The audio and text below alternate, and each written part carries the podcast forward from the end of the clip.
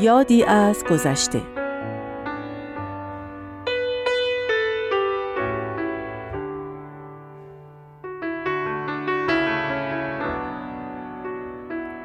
میراث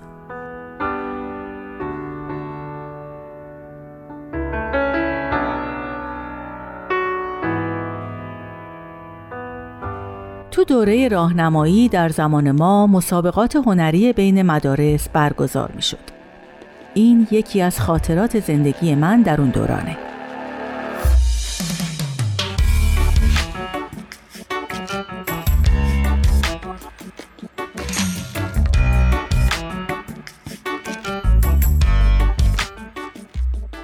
برنده های مسابقات می‌تونستن به مرحله بالاتر برن و تو مسابقات ناحیه‌ای یا استانی و نهایتا در سطح کشور شرکت کنن.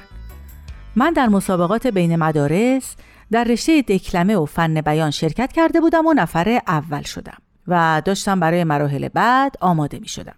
خب طبیعیه که از این بابت خیلی خوشحال بودم. اما خوشحالی واقعی من وقتی اتفاق افتاد که از دفتر مدرسه منو خواستن و گفتن در مراسمی که حالا یادم نمیاد مناسبتش چی بود باید که شعر بلندی رو دکلمه کنم قرار بود مدیر کل آموزش و پرورش و معاونین به همراه تمام دبیران و کارکنان مدارس در اون مراسم حاضر باشن. من از بچگی در جشنها و مناسبت هایی که در مدرسه برگزار می شد برنامه اجرا کرده بودم اما نه در یک چنین سطحی و نه در مقابل چنین جمعیتی. خوشحالی و هیجان من قابل وصف نبود. یک هفته تا مراسم وقت داشتیم. اونقدر سرگرم تمرین و آماده کردن لباس رسمی و مناسب برای اجرای برنامه بودم که نفهمیدم چطور این مدت گذشت و به یه چشم به هم زدن روز برگزاری مراسم رسید.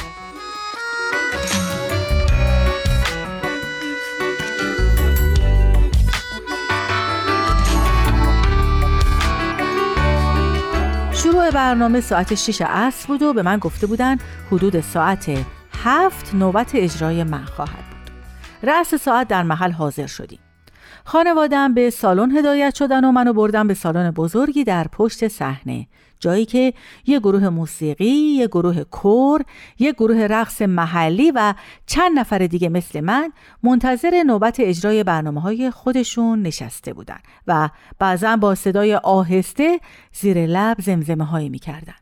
مدیر سالن پیش من اومد و اسممو پرسید و تو لیست نگاه کرد و گفت بعد از اینکه سخنران جلسه صحبتاشو تموم کرد نوبت توه منتظر نشستم و بعد از مدتی برنامه شروع شد. مجری برنامه به هزار خوش آمد گفت و از یکی از مقامات آموزش و پرورش خواست که برای سخنرانی به پشت تریبون بیاد. خیلی هیجان زده بودم. چون می‌دونستم بعد از صحبتهای اون مقام محترم نوبت من میشه و من باید برم روی صحنه به خودم فکر می‌کردم اول میگردم خانوادم و بین اون جمعیت پیدا می‌کنم وسط های سخنرانی دختری همسن و سال من همراه یکی از مسئولین برنامه وارد اتاق شد و رفتن طرف مدیر سالن. اون مسئول در گوشی با مدیر صحبت کرد. مدیر به لیستش نگاهی کرد و به اون مسئول یه چیزی گفت. و اون جوابی داد و نمی‌دونم چرا احساس کردم مدیر یه نگاهی به من انداخت و بازم چند جمله رد و بدل کردن. یه کمی که دقت کردم اون دختر رو شناختم. اه تو مسابقه با هم بودیم فکر می‌کنم اون سوم شده بود اینجا چه کار می‌کرد؟ نفهمیدم مدیر سالن به سمت مجری رفت و به اون یه چیزایی گفت و اونم توی کاغذی که تو دستش بود یه چیزایی نوشت از نگاه کردم به اونا دست کشیدم و حواسم و به کار خودم جمع کردم و یه کمی آب خوردم و به متن شعر یه نگاه دیگه ای انداختم و با اینکه اون رو از حفظ بودم خط به خط از رو خوندم و شعر رو گذاشتم کنار. همون موقع سخنران جملات پایانی سخنرانیش رو ادا کرد و هزار شروع به کف زدن برای اون کردن. از صدای بلند دست زدن ها می‌شد تعداد خیلی زیاد جمعیت رو حد زد.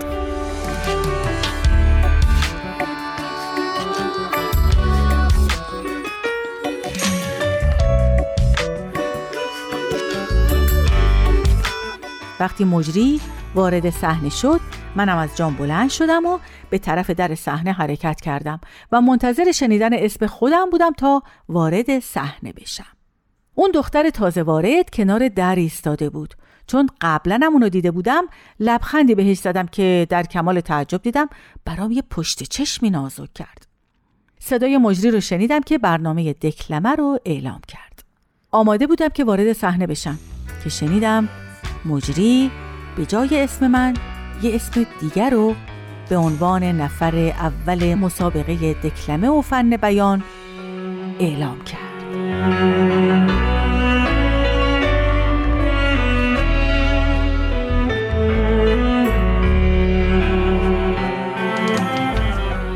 فکر کردم اشتباه کرده ولی در کمال ناباوری دیدم اون دختر تازه وارد نگاهی پیروزمندانه به من انداخت و وارد صحنه شد. خوشگم زده بود. بازم نمی‌خواستم باور کنم. به مدیر صحنه نگاه کردم. خودشو مشغول یه کاری کرده بود و پشتش به من بود. پاهام میلرزید. تو این موارد آدم کمرویی بودم. سعی کردم برم طرفش و ازش سوال کنم که جریان چیه. اما نمی‌تونستم. یه کمی که گذشت دیدم مادرم اومد پشت صحنه و به من گفت چی شد؟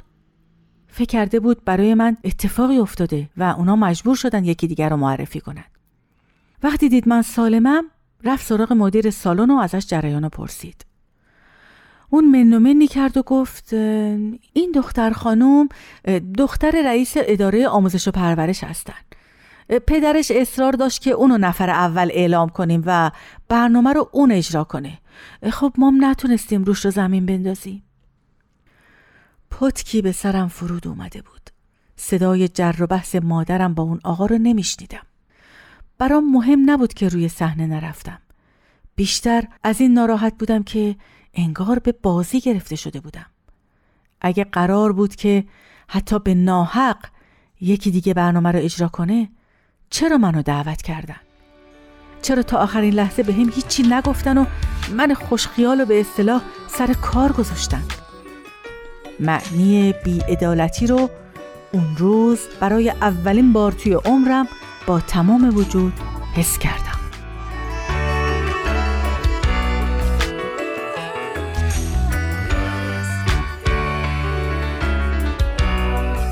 حالا بعد از چهل و پنج سال که از اون ماجرا گذشته با خودم فکر می‌کنم اون دختر کجاست؟ دختری که پدرش بیعدالتی و تقلب و بهش آموزش داده بود خودش چطور مادری شده و فرزندانش رو چطور تربیت کرده. پدری که نتونسته بود به فرزندش یاد بده که روی پای خودش بیسته و با تلاش خودش موقعیت های مثبتی در زندگیش به وجود بیاره چه میراسی از خودش به جا گذاشته؟ اون روز وقتی که صدای ناهنجار دکلمش توی سرم پیچید با خودم گفتم نفر سوم شدنم زیادیش بود.